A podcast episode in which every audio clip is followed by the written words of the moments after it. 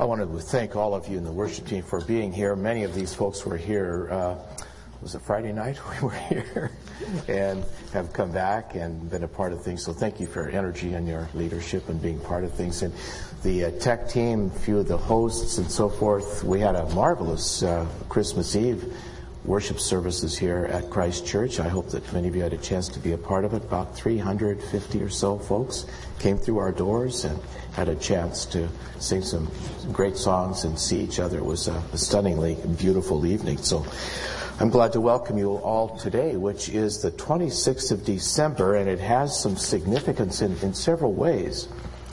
And it's interesting how this day developed, but in the uh, in the church year calendar, in the history of the church year, that this ancient calendar that the church uses, it's known as Saint Stephen's Day, and I'm not sure why they they whoever made such choices would have identified the day after Christmas as the day of remembrance of Saint Stephen the martyr, the one who died outside the walls, was stoned, and died outside the Jerusalem uh, walls. Today is that day in the history of the church year. The second, I was reminded this morning driving out that today is the first day of Kwanzaa and the beginning of another seven day series of celebrations. And I was I learned this morning on the radio that Kwanzaa actually started in 1966, so it's the most recent. In the British Empire, today, the day after Christmas, was known as Boxing Day. And this was the day that everybody got off, all of the hired help, so that they could take advantage of a holiday after they had done all their good work to care for the people of uh, the, the, the, household servants, to care for the people of wealth. So when you, uh, if you uh, are interested in singing today, a song you can sing that's actually set on this day, is Good King Wenceslas, and it begins with words that sound like this. Good King Wenceslas looked out on the feast of Stephen today, when the snow lay round about, deep and crisp and even. Bright, brightly shone the moon that night, the, though the frost was cruel, when a poor man came in sight, gathering winter fuel. The rest of that song is a story about how this wealthy man saw a man, a poor man, gathering fuel, and then on that day, the day after Christmas, demonstrated compassion, brought him in, and fed him as he was out gathering some fuel, some wood, to keep his, his house warm. So, day after Christmas, a lot of good things connected to it, and I'm glad you're here today because that simply adds a number, another layer of good things. How did Christmas celebrations go at your house? Everything went well? Lots of enthusiasm, excitement. Any drama? Any drama? You wouldn't admit to it anyway. So every uh, every time that families gather, celebrations take place, most of us know that there are certain expectations that go along with all of those activities and with with all of those celebrations. Uh, I suppose that, that many of you have already gotten over questions like this. Do we open our gifts on Christmas Eve or Christmas morning? So you got that one cared for. And what's the order in which does everybody open at the same time or does everybody get to stage up the opening and everybody gets a turn and has to wait and it takes forever if that happens. In our house, the usual drama is this, and we start thinking about it a few days before Christmas. Actually, there's two, two pieces. The first is this. At our house, will we be having Christmas Day brunch or Christmas Day dinner?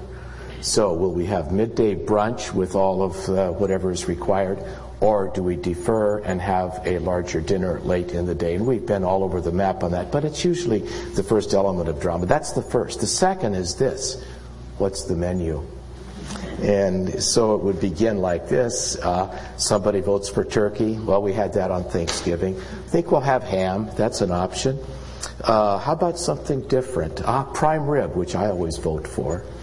And so we've alternated between prime rib, turkey, and ham, and then something happened. And my daughter Amy um, got married, and her husband is Jewish.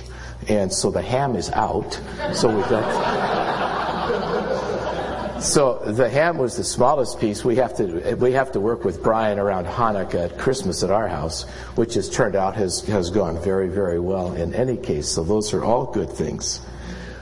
But there are in all of those stories all kinds of moments for drama, and for any of us, not just in our family, but I suspect in yours as well.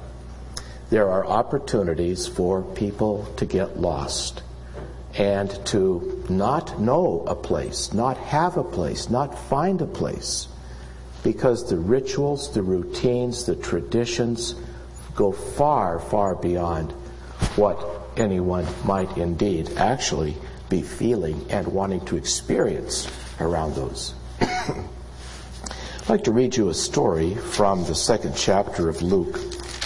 And this is, it's in the second chapter, and remember the Christmas narrative, the story that we heard on Christmas Eve from Luke 1 through 20, same chapter. There are three major stories in Luke chapter 2. The first is the birth narrative.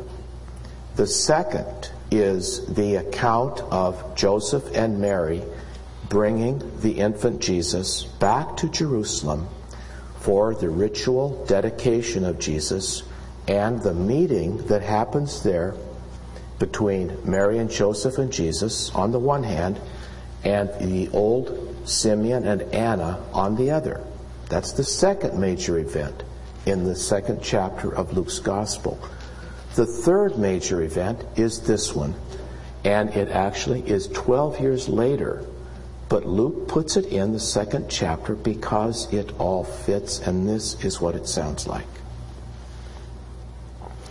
Every year, his parents went to Jerusalem for the feast of Passover. When he was 12 years old, they went up after the went up to the feast according to the custom. After the feast was over, while his parents were returning home, the boy Jesus stayed behind in Jerusalem, but they were unaware of it. Thinking he was in their company, they traveled on for a day. Then they began looking for him among their relatives and friends. When they did not find him, they went back to Jerusalem to look for him. Now, after three days, they found him in the temple courts, sitting among the teachers, listening to them and asking them questions. Everyone who heard him was amazed at his understanding and at his answers. When his parents saw him, they were astonished. His mother said to him, Son, why have you treated us like this? Your father and I have been anxiously searching for you. Why were you searching for me? He asked. Didn't you know that I had to be in my father's house? But they did not understand what he was saying to them. Then he went down to Nazareth with, Nazareth with them and was obedient to them. But his mother treasured all these things in her heart. And Jesus grew in wisdom and stature and in favor with God and men.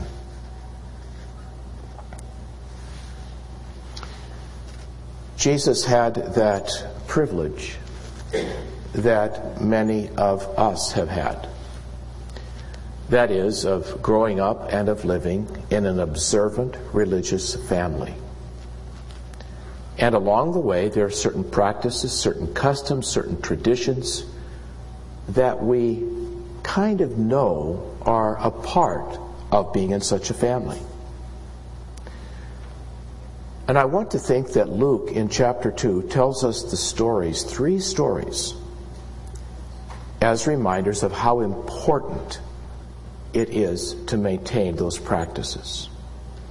The first is the journey to Bethlehem for a census instituted by the Romans. The second was the, the visit to the temple for the dedication. The third was taking Jesus along at age 12 to the Passover celebrations, a different holiday, the Passover celebrations in the city of Jerusalem. Now, any of you who is or has been the parent of a 12 year old boy would know about energy levels. And that in terms of adolescent development, it didn't make it didn't seem too surprising that Jesus might not be found where he is expected to be found. But just a word about how that works.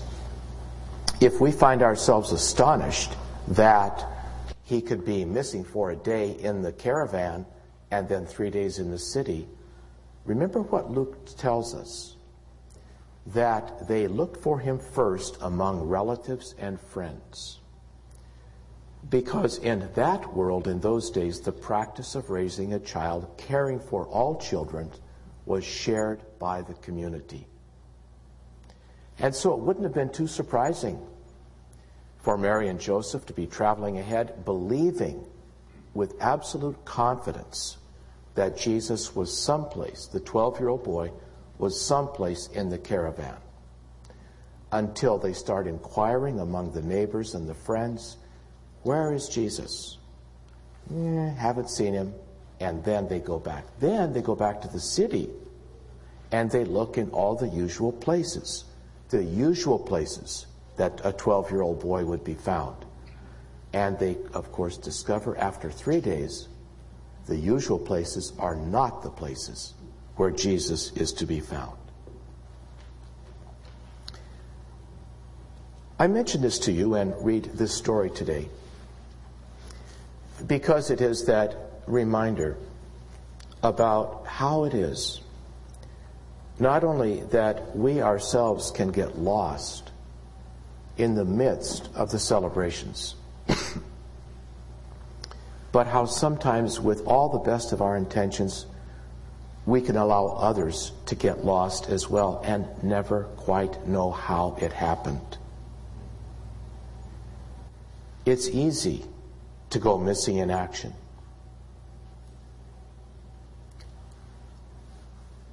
And one of the most vulnerable times for that to take place begins today, the day after Christmas, the day that we make our way home, the day that we look back and want to be certain that everybody is cared for, everybody is safe, everybody is well until it occurs.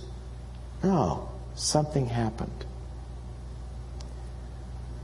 And how remarkable, isn't it, that when we celebrate the birth of Jesus a couple of days ago in worship here and observe it yesterday, that how quickly, how quickly Jesus goes missing from the Christmas celebration. And we get to ask ourselves are we spectators? Are we pilgrims? Are we tourists? Or are we disciples on this journey? And I know, and I think you know as well as I do, that in the holiday season, in a Western culture such as ours, it is so easy, so easy simply to be a tourist and a spectator and not know where and how even to find Jesus in the midst of that. We've heard the controversies, we've heard the arguments, we've listened to the complaints about whatever, about how Jesus or Christmas imposes on someone's values. That may or may not be true. But somehow along the way, we who are the people of God have made the declaration. That's why we gathered here Friday night. That's why we gather here today. Five years ago, my family and, and I, uh, our daughters, my son in law, Carol Ann, and I, uh, was I'd been at Wesleyan 10 years at that time, and my congregation gave me a huge gift. They said, Take Christmas off. It was massive. And so we had set up and planned, and we met for Christmas in Spain, in Barcelona, Spain. And so on Christmas Eve, uh, we, when we arrived there, we were about four days ahead of Christmas, we noticed that all throughout the city were these little displays, these big these creches uh, that had uh, a picture of the Nativity.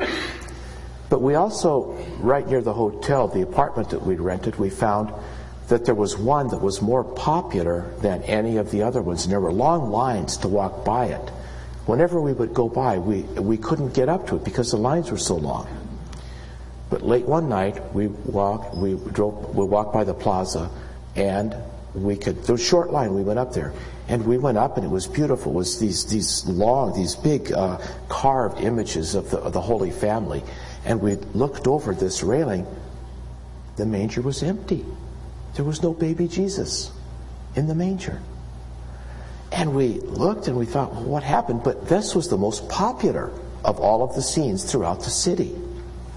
We finally did some inquiring and, and asked, and he said, oh, on that one, a long, long time ago, somebody stole the baby Jesus.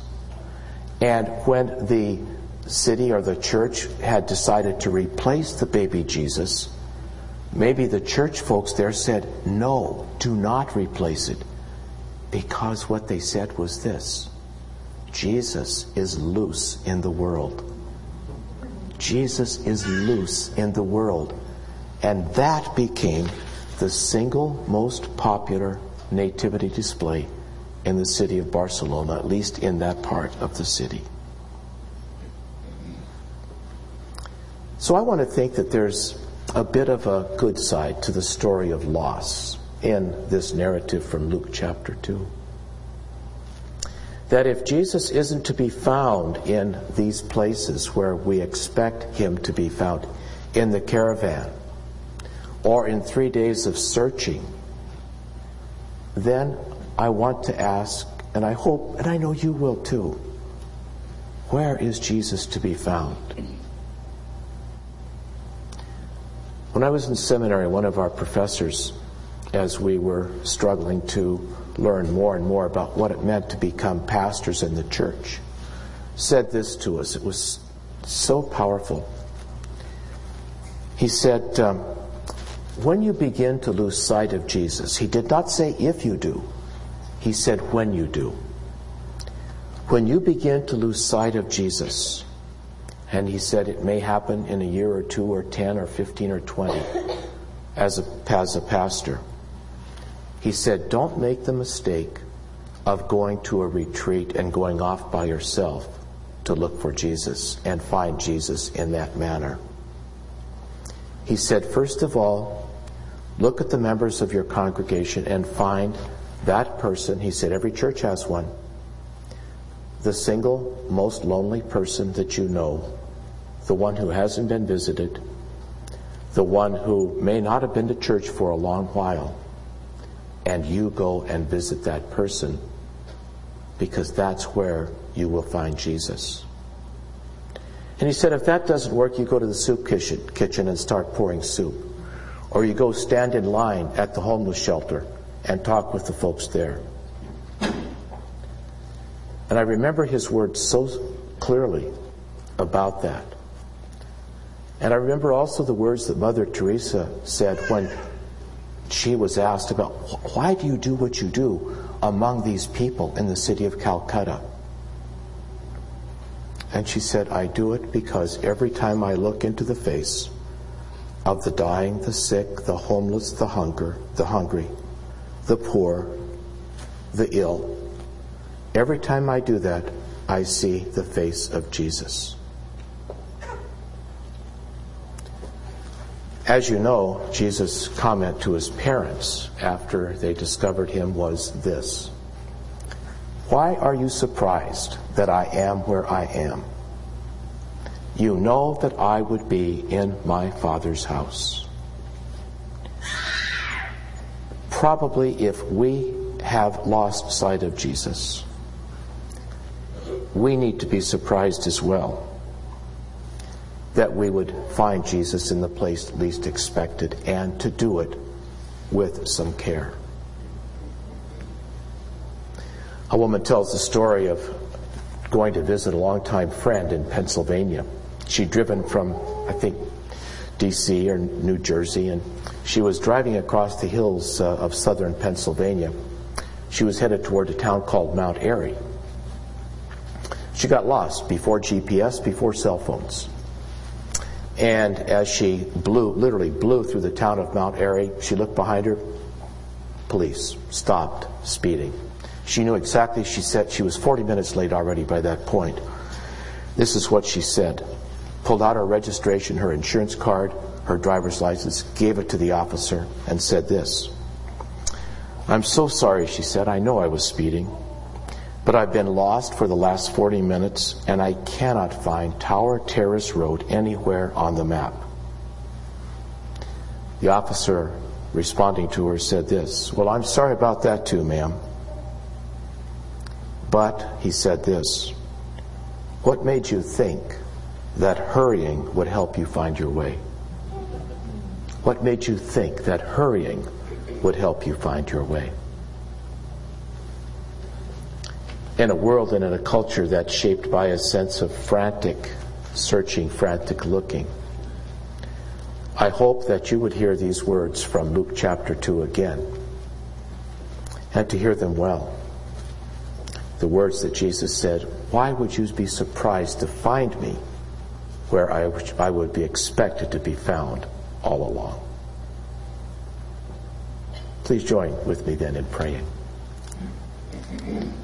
Our prayer, Lord, is that our desire to find you, to meet you, to experience you, to know you, would not be lost in our frantic search, but in a moment of looking into the eyes of others, spending time in places where you have told us that you would be found. And we pray as well that we would not allow ourselves to let you get lost even in our midst. And so we pray, Lord, Help us not so much to find you, but to look for you in places where we would least expect to. As we begin this week, we pray as well that we would not lose you. In your holy name, amen.